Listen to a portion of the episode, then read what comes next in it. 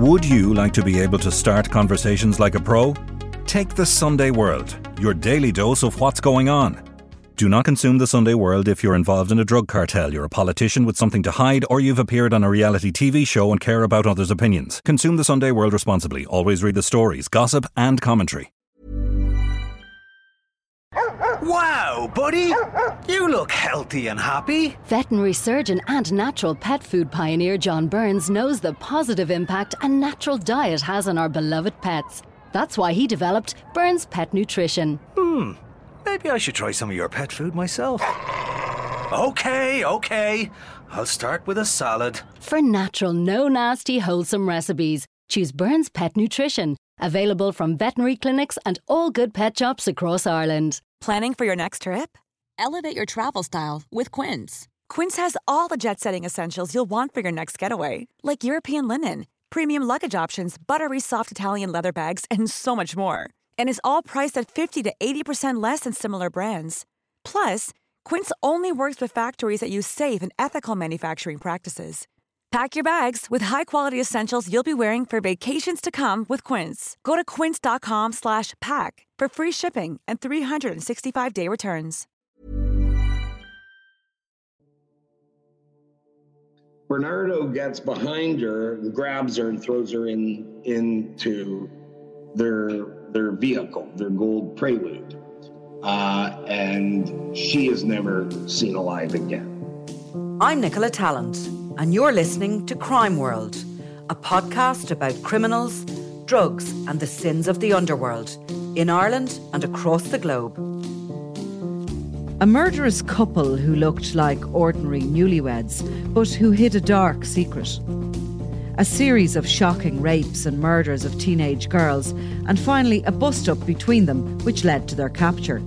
So, who were the Ken and Barbie killers, and why are they still making headlines almost 30 years after their crimes? Today, I'm talking with Toronto Sun crime correspondent Brad Hunter about Paul Bernardo and his former wife Karla Homolka, who encouraged his sadistic behaviour and even joined in his shocking spree of violence and death across Canada. This is Crime World, a podcast from SundayWorld.com. Why were they uh, called the Ken and Barbie killers? Like, why was it that obviously was about the dolls or whatever, but was it because they were such a kind of good looking couple?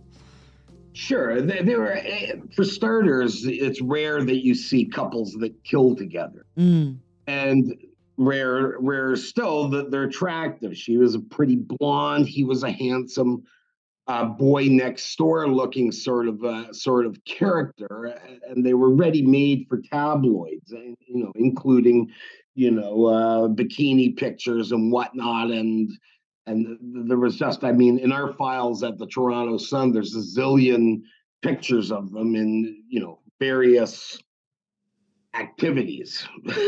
so this was Uh, they they were um like this happened back in a day when there wasn't social media. So somebody obviously handed over pictures like they obviously somebody obviously handed over the wedding album or something, did they?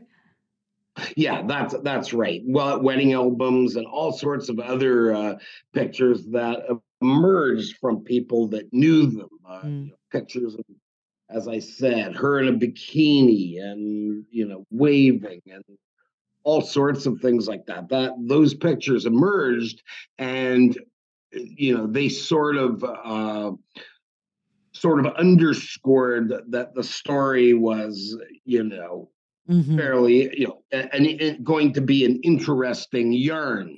Yeah. You know, it wasn't a creepy old man in a raincoat hiding around the corner. So this happened in 1995 and and you know still a sensational story which is why we're talking about it today. Uh, Karla Homolka had a very different outcome to her then husband Paul Bernardo but she we'll come to her in a minute but basically he is beginning to make his way out of the prison system.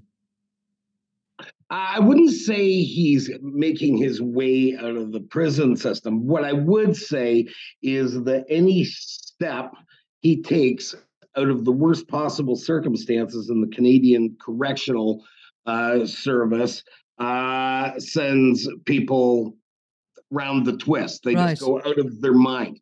He's he's still he's still uh, designated a dangerous offender. When you're designated a dangerous offender in Canada, that means uh, it's unlikely you're ever going to see the light of day. Mm. And what's the uh, the prisons like? Where has he been held up to now? Because he's moved to a more medium security prison, of course, which has caused this outrage. But what's what, what was his conditions like before then?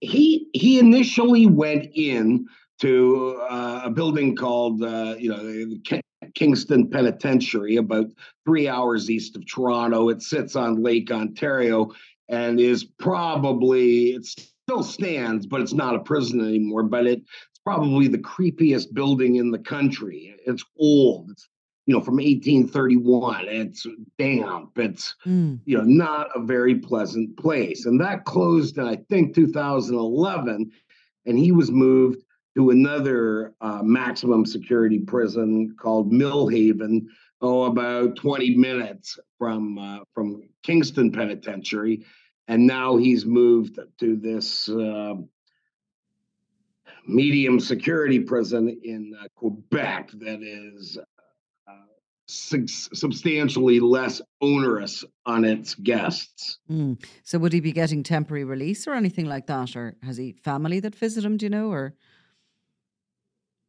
I don't know what that situation was. He had a, a, fraught relationship with his family. I mean, he found out when he was about 16 that his that his uh, father wasn't his biological father and the result of a, a, an affair from his mother and you know he proceeded to call her you know slut and whore and all these sort of things and she called him uh, you know uh, the devil's child. So it wasn't uh, it wasn't like the cleavers or a warm sitcom family or anything like that certainly. Uh, but I, he he has a he has had a roster of uh, women who are for lack of a better term called it would be fangirls who you know send him you know naughty pictures and cheer him on and they're kind of obsessed with him, which I guess, you know, you get with a substantial amount of uh, killers.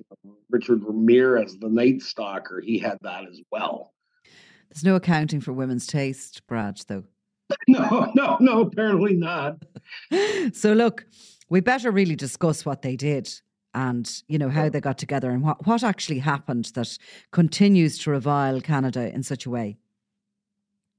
Okay, what happened uh, was is is that now Bernardo, before he had met Karla Homolka in the late 1980s, he was already prowling as a rapist. He was known as the Scarborough Rapist, but they just didn't know it was Bernardo for a very long time uh, until some of your DNA technology started coming online. But he met her at a um, she worked at a pet store or a vet clinic in St. Catharines in Niagara, where I took you to when you were uh, when yeah. you were visiting. Yeah. Um, and and she was at a pet store convention in uh, in Scarborough, where he lived in a suburb of Toronto, and they met at a hotel and had breakfast and hooked up, and things uh, went from uh, zero to sixty extremely quickly. Now, one thing to remember, uh, and the criminal psychologist pointed this out, uh, that Bernardo never killed until he met Karla Homolka.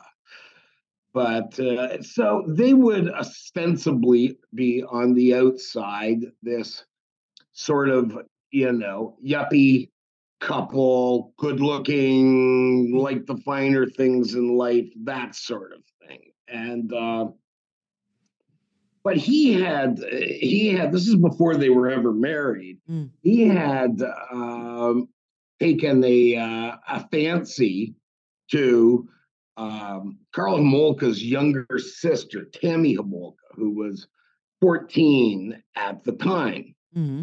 and so because Karla was not a virgin when they met she felt her obligation to gift Bernardo for Christmas 1990 with her younger sister Tammy's virginity.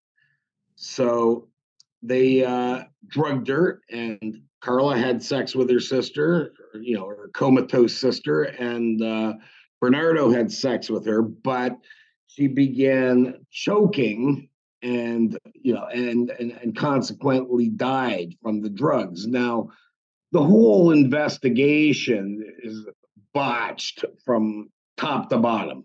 Mm-hmm. like a massive amount of screw ups from the the beat coppers on it to detectives to just the coroners. It just couldn't be any worse. And so so here's this 14 year old uh, girl dead at Christmas 1990, and nobody bothers to say, oh, geez, maybe we should uh, check and see what's in her system because 14 year old girls just don't die. Mm-hmm. But uh, it's an incredible, so, incredible jump between them meeting, uh, falling in love, marrying, and then having a conversation about doing this to her sister and Karla herself taking a role in the sexual abuse of her sister. Like, I mean, that's so highly unusual. I think it was a matter of uh, sort of sort of thing that they were like the wrong people to meet, and they worked each other into a frenzy. Now, some of the uh, the the the videotapes and whatnot that the you know, were later transcribed at you know Bernardo's trial gives you a bit of an insight into this that they would encourage each other. She would say how proud she felt as Bernardo was, you know, raping her sister on the last night of that poor child's life.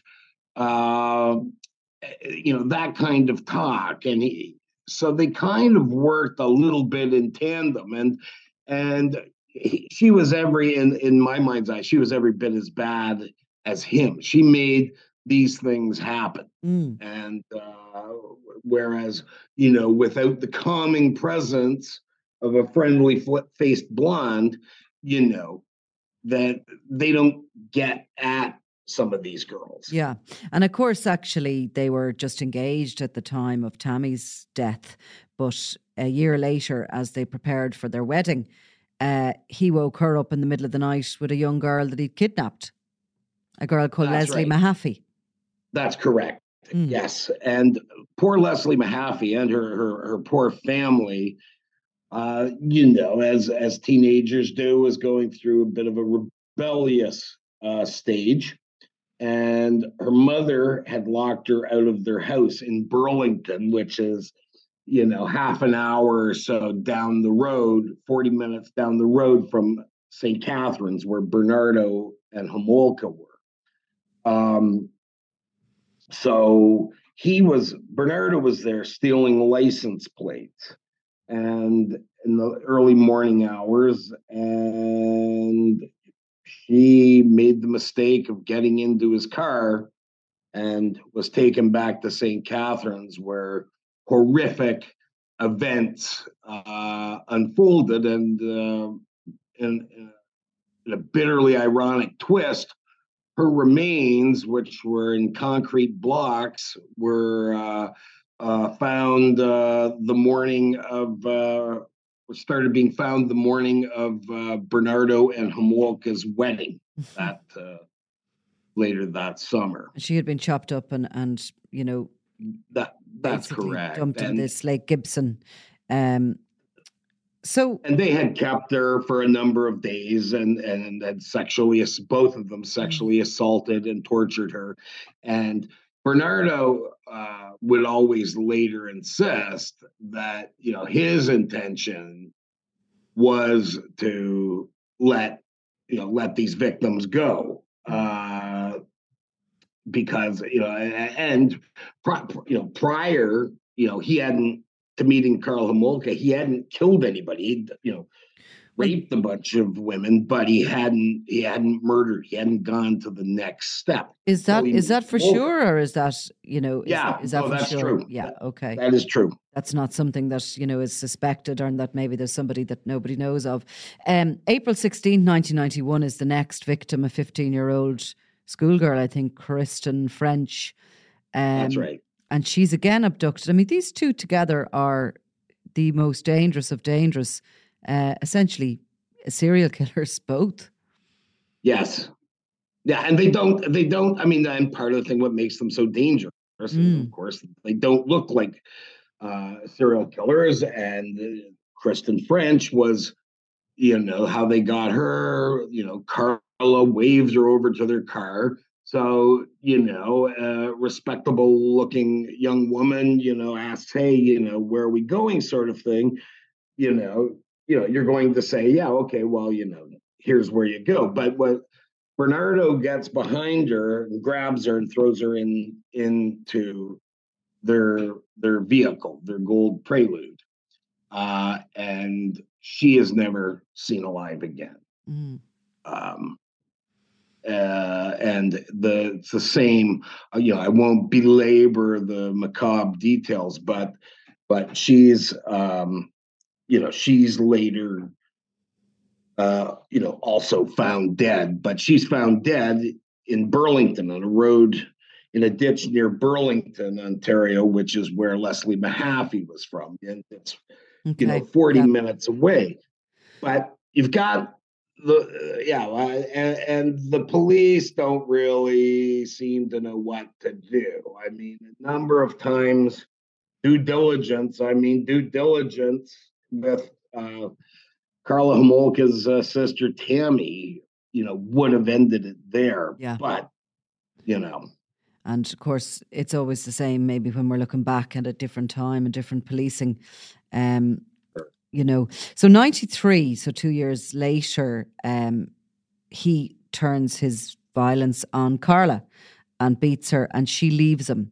Um, but around that same time, and whether that's linked or not, isn't clear. The police investigating earlier rapes finally kind of start coming to his door because of DNA samples. That's that's right. Toronto police uh, are. I mean, Niagara police are investigating the murders, but it's Toronto police who are investigating the rapes, and you know they've they've got people, friends of Bernardo's, telling him, you know, this might be your guy and you know in addition they they get the dna mm-hmm. and so you know dna is even slower then than it is now but it starts coming together uh, on on bernardo. And so i think i think the two of them uh, felt the walls were were closing in and uh, you know karla homolka decided to save herself Mm. And and there wasn't ever going to be much choice that she was that that's what she was going to do. So, so, so she uh decided to to to blame him, and that's right. They obviously hadn't discovered the videos of of her own participation at that point. No, no, absolutely. The deal was that that her her lawyer George Walker signed with the Crown, Ray Houlihan, was that you know they couldn't, they said, you know, okay, you know, 12 years sort of thing. Uh, and, you know, you're a battered woman, you're testifying and all this sort of stuff. Uh, so, but it didn't have, Bernardo had hidden uh, these these videotapes, which to would be describe them as harrowing would be mm. a gross understatement, but he had hid them. And so when the police arrived at the house, they missed the tapes that were hidden in the ceiling. Uh, you know, another uh, another screw up. And I mean, but part of the deal for Homolka was is that obviously, you know, her involvement had to be what she said it was. It could not be, you know, one iota more. Mm. And but of course, these they finally so Bernardo tells his lawyer at the time, a gentleman named Ken Murray, where these tapes are and to get them. Now he gets them. He's replaced as Bernardo's lawyer by one of the top lawyers in Canada, a man named John Rosen. Rosen gets the tapes and um, you know he he turns them over to uh, the police, but he also knows what they are because they don't uh, show Karla Homolka on the high sidelines or not present. They show her as an absolute full participant in the tortures and slayings and sexual assaults of these young women. But the deal with her is not rescinded because at the time there was a um, you know I, I, I without without sounding like a men's rights advocate or anything like that there was a hardcore uh, minister of the attorney general uh, or attorney general here mm-hmm. who uh, was very um, ideologically feminist. And so she let Homolka's deal continue on, even though it should have been her duty to, uh, to, to pull that deal right there and then. Mm. And that, that was all based on ideology. And it, it sends people, it sends people to this day absolutely out of their minds. Yeah, because she walked free in 2005. And I mean, amazingly, there's photographs of her going about her business, married, got kids, goes out and does the shopping like the rest of us. And uh, kindergarten, you know, t- teaching, you know, helps out at the school. I mean, that's extraordinary. yes, it is and he has remained in prison. And if he is is moved to a smaller, uh, a, a sorry, a, a, lesser stringent prison, the country is up in arms. I mean, that is a peculiar situation if ever there was one. Oh, oh, certainly. I mean, and the thing is, is it hasn't been. Uh, it hasn't been very transparent at all. Like, like zero. Well, you know, what's the justification from moving this monster to an easier prison, right? And and there's you know, and that's a big problem, you know, with corrections in this country, you know, the prison system in this country, is they don't tell you anything. There's no justification and whatnot. So suddenly, you know, you've got a child killer uh in you know native healing even though they're not native healing and it's all very a pleasant experience, you know. and what's this person doing there? And people, you know, rightly so, go out of their minds. So it's what all this has done is, is it's left the justice system in, you know, in a, a state of ill repute because, you know, the flip of, you know, the justice has to be seen to be done. It's not, whereas it's very ideologically driven for rehabilitation and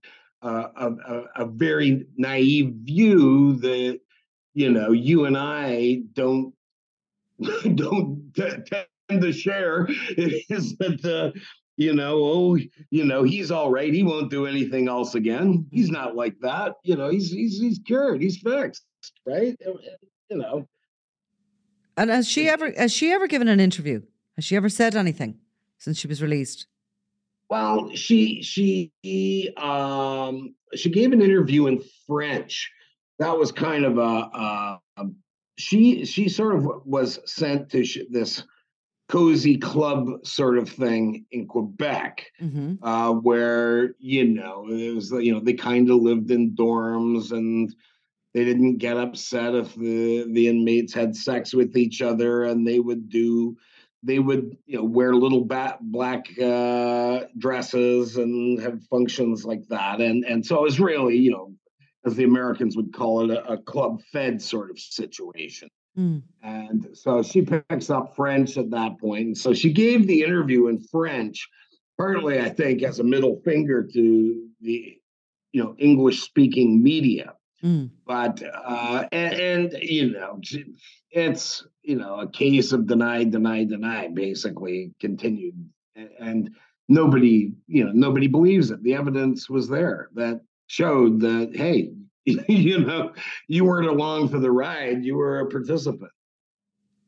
And is he probably is he probably Canada's most notorious prisoner?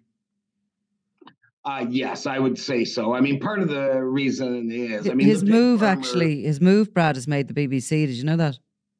What's that? His move to the sort of me- medium security prison prison may last week made the BBC. Oh, really? Yeah. Did they uh, did they dig up uh, half a dozen uh, pro prison advocates that said maybe this is a good thing? No, they just no. did, they just did it straight and, and said that he'd been moved to a lower security prison, sparking outrage. And well, that, and that's quite right. I, I, mean, there at one point at the time there was publication bans on Karla Homolka's trial, right? So you couldn't her days in court, you couldn't report about it but and you know they were stopping newspaper delivery trucks at the border from coming across with all the details and mm. blacking out uh, you know american tv shows and american news and things like that you know which is again a very different time yeah but uh, I, I would say bernardo yeah bernardo partly because you know he, his crimes were committed in the most populous area of the country i'd say he's canada's most notorious uh, most notorious killer. Um, you know, then there's William Pickton, uh, who, who's the the pig farmer killer who you know murdered all those uh, you know uh, prostitutes at his pig farm in British Columbia. Oh God, that uh, sounds horrific. Oh, it's awful. Have you not heard of that one? No, I have not oh, heard of a man murdering. I'll send you a link to it. Yeah, just to keep me up at night. Yeah, nice little bedtime reading there. the pig farmer murdering all the prostitutes. But yeah, no, I will, of course. I'll be, able, I'll be able to hear you vomiting across the ocean. Yeah, we shouldn't be laughing at that. Um, yeah, no, I'll have, I'll have a, I'll have a look at that because, uh, yeah, I hadn't heard of that case. But um, look, isn't it extraordinary after all these years, though, that it's still there in the headlines, and yet she's living sort of in total freedom in a new life and, uh, um, you know, got off. And you'd wonder in her life what has happened since. Has she actually completely, without him, lived an utterly innocent, ordinary life? And uh, is she a respectable housewife with, with her three children? And they're in private schools. I see she was actually volunteering in the school, but was they they sort of decided that they she wouldn't pass the what we would call the um, you have to get sanction here from the, the, police to be working with children. I'm sure she wouldn't have passed that given her history, but. No. Yeah, it's just it is an extraordinary case, and that it's still it's still uh, in the in the public conscience to this day. It it does resonate. It's one of those uh, you know, and I'm sure you know no such cases uh, over in Ireland that that really resonate. That almost you know the timeline of a great metropolis or country or whatever can in an odd way be set by some of its most horrendous crimes mm. and and and that's that's what this is there's not uh, the fascination continues the the the outrage uh, and all things encompassing this this is not something that's faded away. Well, you know, even before the recent news with Bernardo. I mean, mm-hmm. even and and with Homolka is, is that once every you know three or four years, an enterprising reporter decides I'm going to go see what she's up to, mm. and you know, so uh, you know, one writer said at the time that her true sentence would be that you know. Uh, you know, lunatics would be on her like flies to shit, and and she would never ever be able to uh, you know get a moment's peace really because you know she's going to be hounded by the press and whatnot until the day she pegs out. Mm-hmm, mm-hmm. Okay, well, Brad Hunter, thank you for telling us that story. And uh, thanks, Nicola. You take care of yourself. Talk to you soon about the pig farmer. you betcha. Take care. All right. Thanks, Brad. Bye bye. You've been listening to Crime World, a podcast from SundayWorld.com, produced by Ian Mullaney and edited by me, Nicola Tallant. Research assistant is Claude Amini. If you like this show and love true crime, leave us a review, or why not download the free SundayWorld.com app for lots more stories from Ireland and across the globe.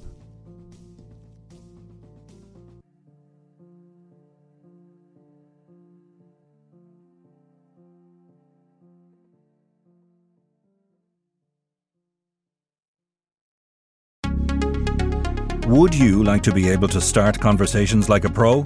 Take the Sunday World, your daily dose of what's going on.